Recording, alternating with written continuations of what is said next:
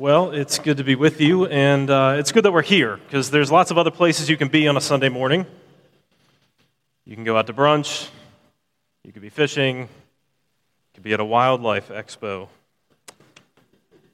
Lots of things you can do.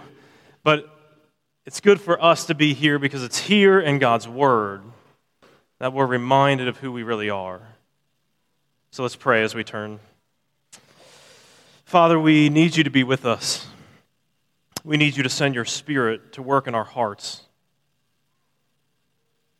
And we need to hear the word of grace, the good news of Jesus.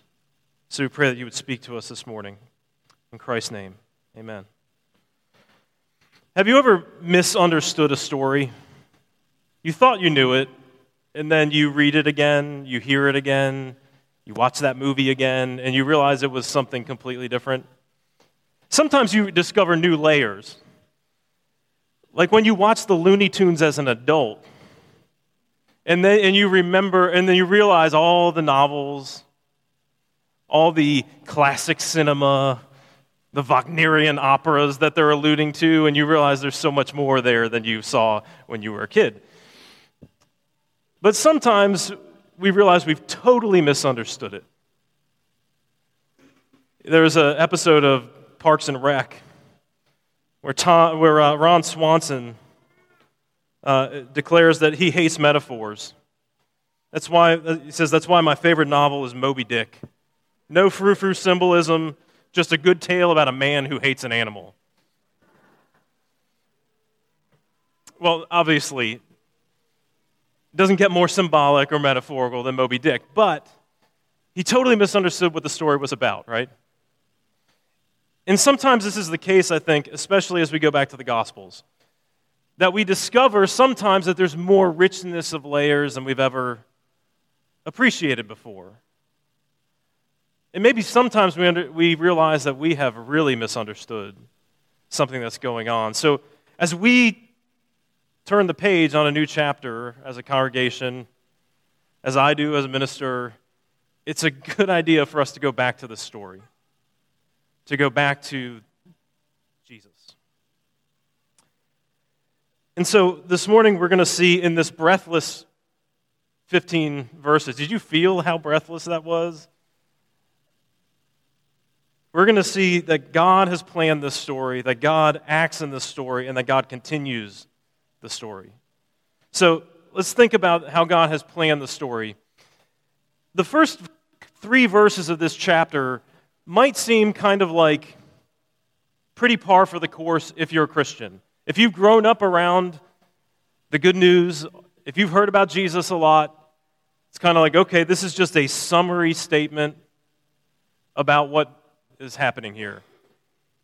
But to a first century Jewish hearer, this was explosive. Think about what you're hearing that this is the good news. This is the gospel. This is the news that the Lord has shown up.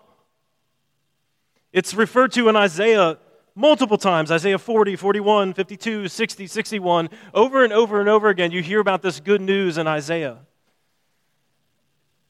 And Mark opens by saying, That's what we're talking about, that moment. And it's about the Christ. That's the Greek word for Messiah in Hebrew the anointed one. We, get, we, we kind of treat it like it's Jesus' last name, but it's a title, right? It's his, it's his title that he is the one who is anointed. The one they've been hoping for has arrived. And then he adds that he's the Son of God.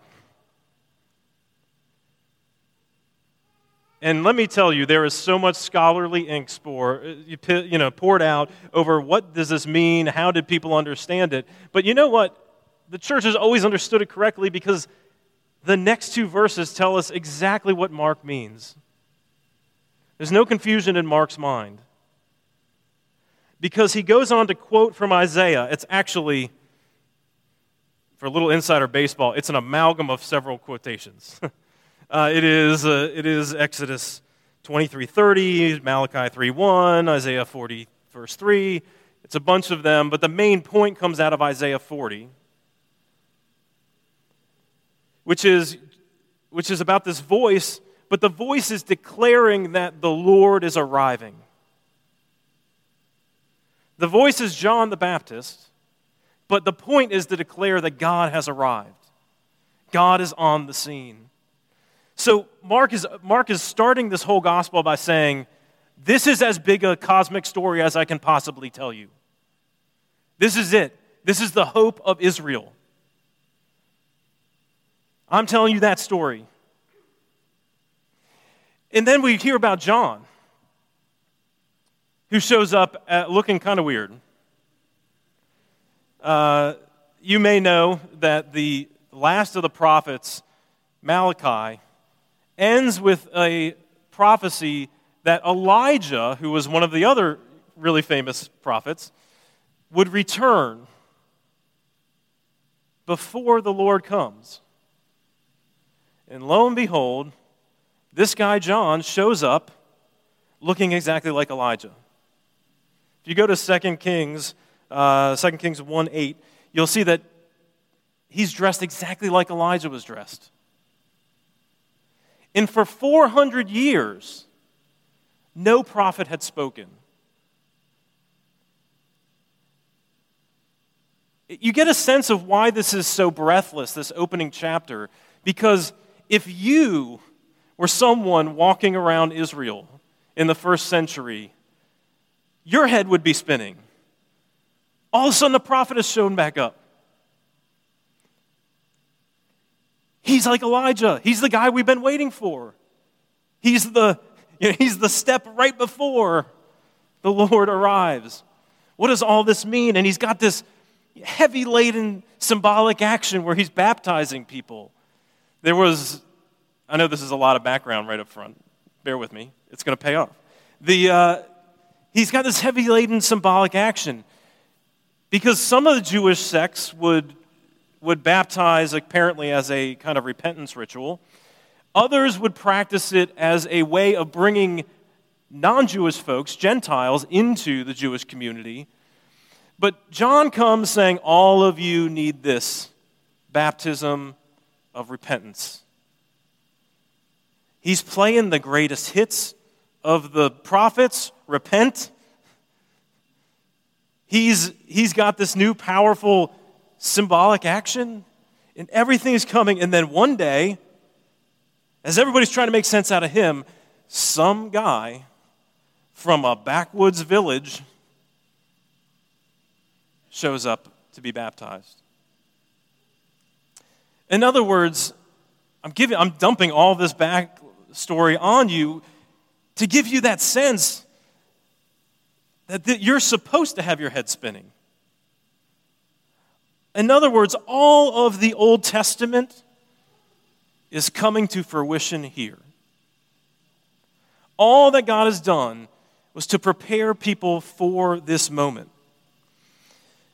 Another way of putting this, and the really important practical point we have to understand from this, is that God has been preparing this story. And if you want to understand the Bible,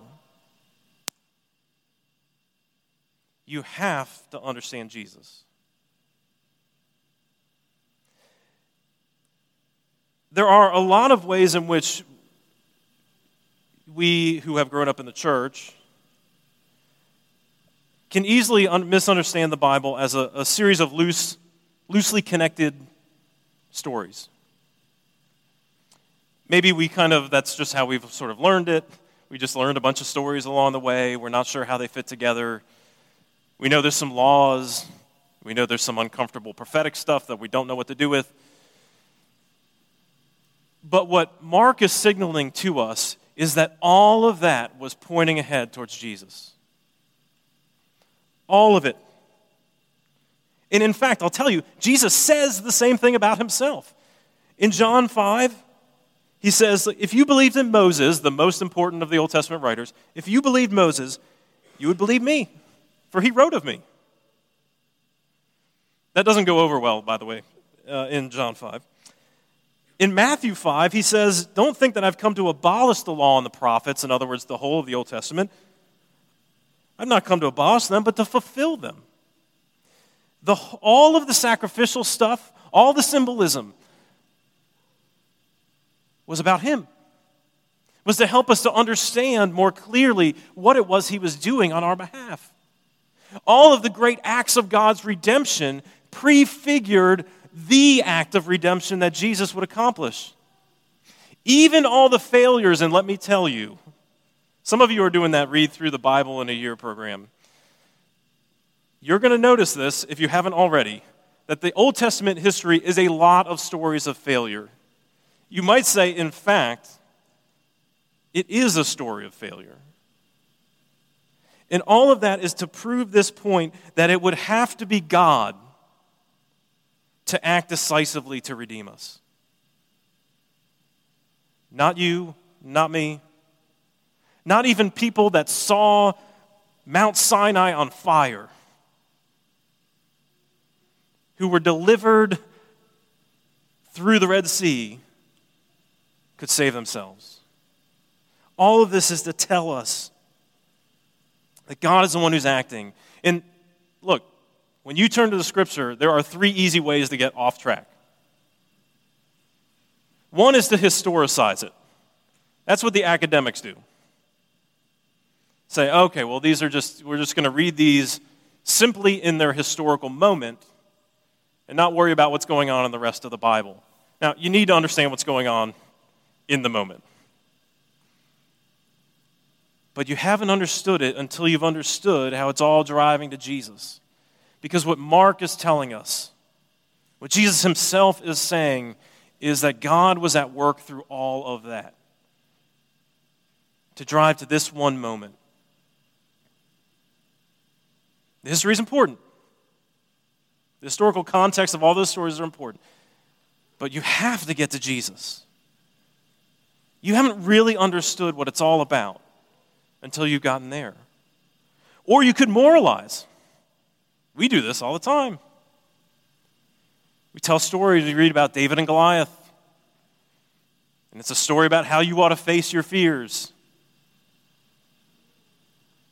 We read all kinds of stories, and it's funny how often people get contorted trying to convince ourselves that, well, we have to find the good guy in this story. Read through the book of Judges. Even a lot, most of the judges were not good guys, and yet they were the people God was working through. We, we miss the point, right? Not because morality doesn't matter, of course it matters, but it is Jesus who fulfills the law on our behalf, and it is Jesus who teaches us what it actually looks like to obey the law fully. Obedience that's from the heart. Or, and the, uh, this is the Presbyterian one, and I'll confess it's my tendency to theologize. Does theology matter? Yes, of course it matters, right? You have to be able to talk about God. You have to know things about God in order to actually know God. But you have to know God. You get the distinction? It is one thing to know about a person, it's another thing to know a person. It is one thing to know things about our spouse, our children, our friends. It is a whole different thing to actually know them. And what all of the Bible is driving us to is to know God. If you want to understand the Bible better, even if you're here and you're not, you don't have all this background, and you want to understand what is going on here, you have to understand that it is all going to Jesus. It is all coming back to this point. So God has planned it all, but God is also acting. Remember what we said, they were everybody's head is spinning over over this prophet that showed up, and then some no-name guy from a pretty much a no-name village way up in the north of Israel is baptized, and the sky is ripped open.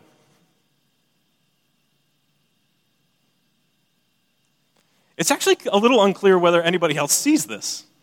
That's the funny thing. Uh, in John 1, we hear that John saw it uh, for sure, but But Jesus shows up, and John starts talking about him. And he starts acting as if he is the one that they've been waiting for, that the kingdom is at hand. And notice this it is this profound Trinitarian moment here. The Father speaks from heaven, the Spirit descends on Jesus. And of course, He is the Son that has taken on flesh. And what does the Father say? You are my beloved Son. There's one other place where something like this is said in Mark, and that's in chapter 9. Chapter 9, verse 7 is the, this moment where Jesus is transfigured. He's, he he kind of glows with the glory of God. And at that moment, a voice also from heaven says, This is my beloved Son. In these two moments, bookend Jesus' ministry. The one is the signal to start his ministry, and the other is the signal to end it, to head towards Jerusalem. We'll get to chapter 9 in a while. But it is, the, it is the signal to begin and to end. It is, if it, it, is if, ah, it is as if the Father is saying, Remember who you are. He's saying, You're my beloved Son. Remember who you are and what that means.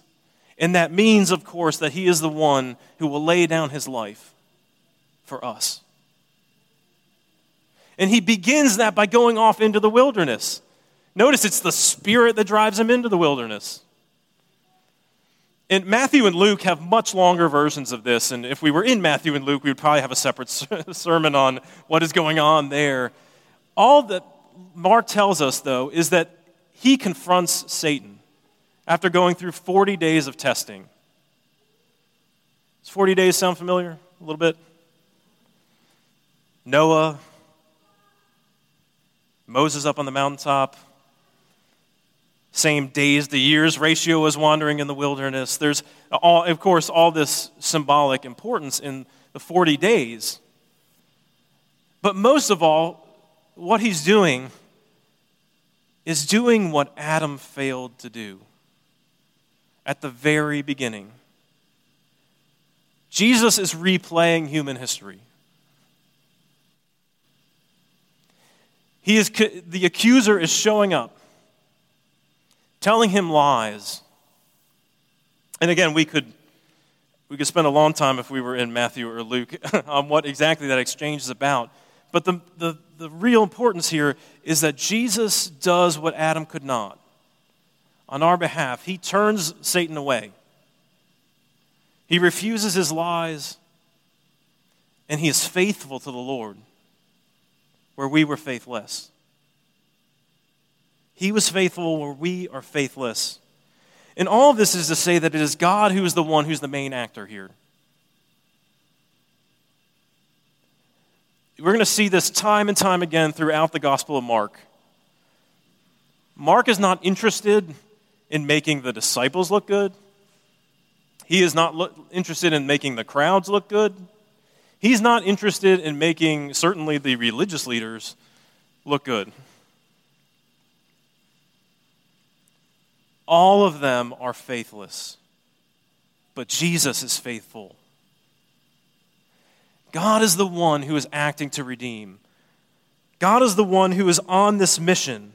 And there's mysteries about how it is that God is working in our lives. But there is one moment where it is all crystal clear that Jesus showed up, that he suffered and died, and was raised up for us. And that's what it looks like to understand the story we're caught up in. We're told often to re- reflect on how God has provided for us. And we should be thankful for all the ways in which He's provided physically, the way in which He's provided our needs. But the thing that will bolster your faith is not what your situation is. Because I don't know about you, but when I'm paying attention to my situation, It is a day to day dicey scenario. Actually, I've got kids. It's like hour to hour.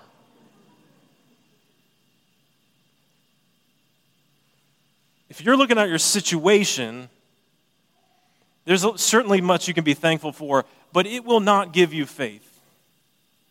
Because if you want to know that God is for you, that God has acted decisively, you cannot look at what's going on day in and day out in your life right now.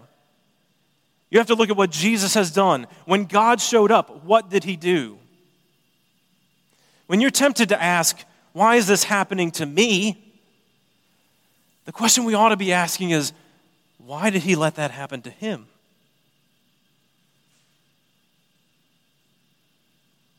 It's not that that's a bad question about your own circumstances. It's not that you can't struggle to understand what God is doing in your life.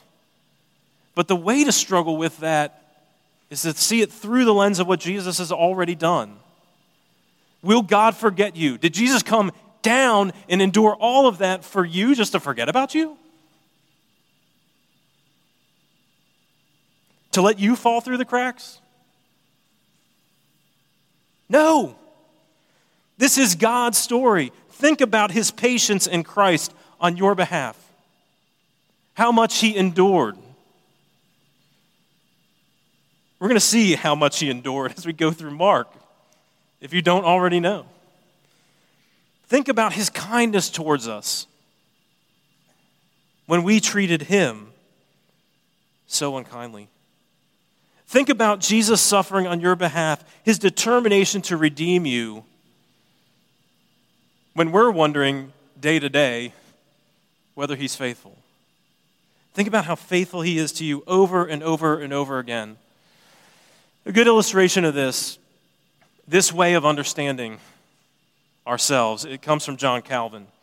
So, if we had a patron saint in Presbyterianism, if we were into that sort of thing, Calvin, of course, would be at the top, the top of the heap. But you, you may or may not know a lot about Reformation history. He was a refugee from France, and he had written a couple little books. And then he got guilted into staying in Geneva to be their pastor for two years. In two years of being harassed and bothered by people, the city council kicked him out. And then he found a really sweet gig in Strasbourg with a great French refugee ministry, a bunch of thriving churches. There was all this support. The city council was all behind it. Great situation. And then after three years of that, the Geneva Council wrote him back and said, You know, on second thought, it's total chaos down here. Could you come back?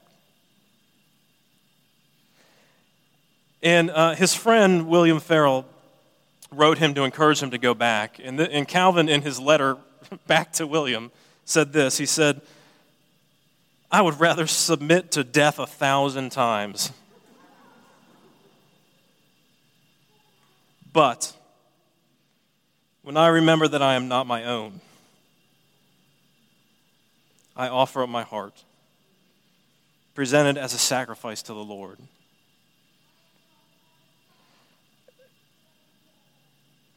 Most of us aren't going to be great religious leaders. But did you notice how simple, how basic Calvin's logic is there? This is not an insight that some profound theologian has that isn't open to you. It is simply this from 1 Corinthians that you are not your own, but were bought with a price.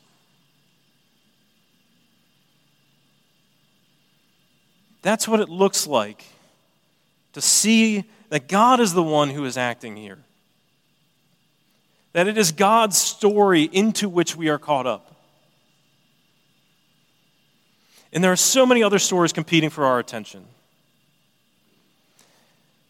Your career path is a story. The version of your family that you're supposed to have is a story.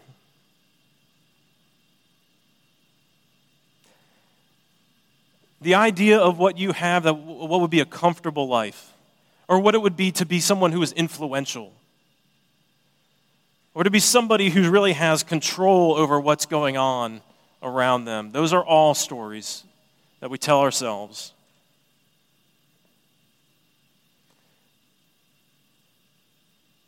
But if you're a Christian, your story is quite simple.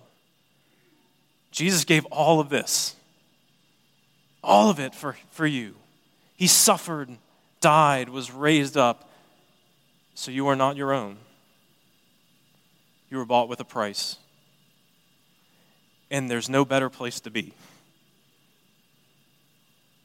There's no one better to belong to. And finally, God planned it and God acts, but God continues the story. You notice Jesus emerges from the wilderness with this message that the time is fulfilled, the kingdom is at hand, so repent and believe. There's something weird that happens. You may have noticed this. Lots of people have, commentators have noticed this over the years that Jesus talks about the kingdom. But after Jesus is resurrected and ascends to heaven, they talk about the church. And they talk about his return and the new heavens and the new earth. What Jesus is declaring is that a new so- social order is breaking into this world. He is the king of it, he will decisively move to establish and guarantee that new order. And there will be a break. what we discover is there's a break for a while, and the church will be that community that's gathered around it, has gathered around what he has done and is defined by his life. And when he returns, he will finish that.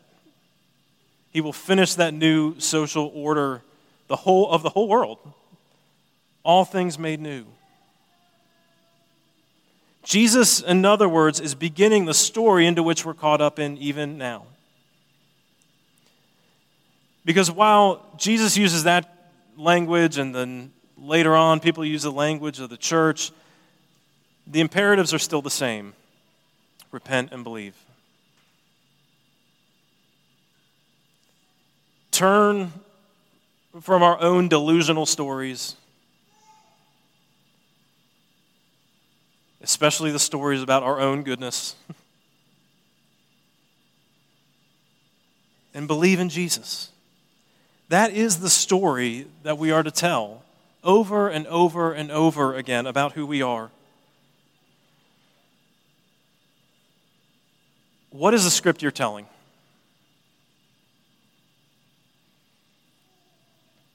Some of us have invested a lot of time and effort into telling a certain story.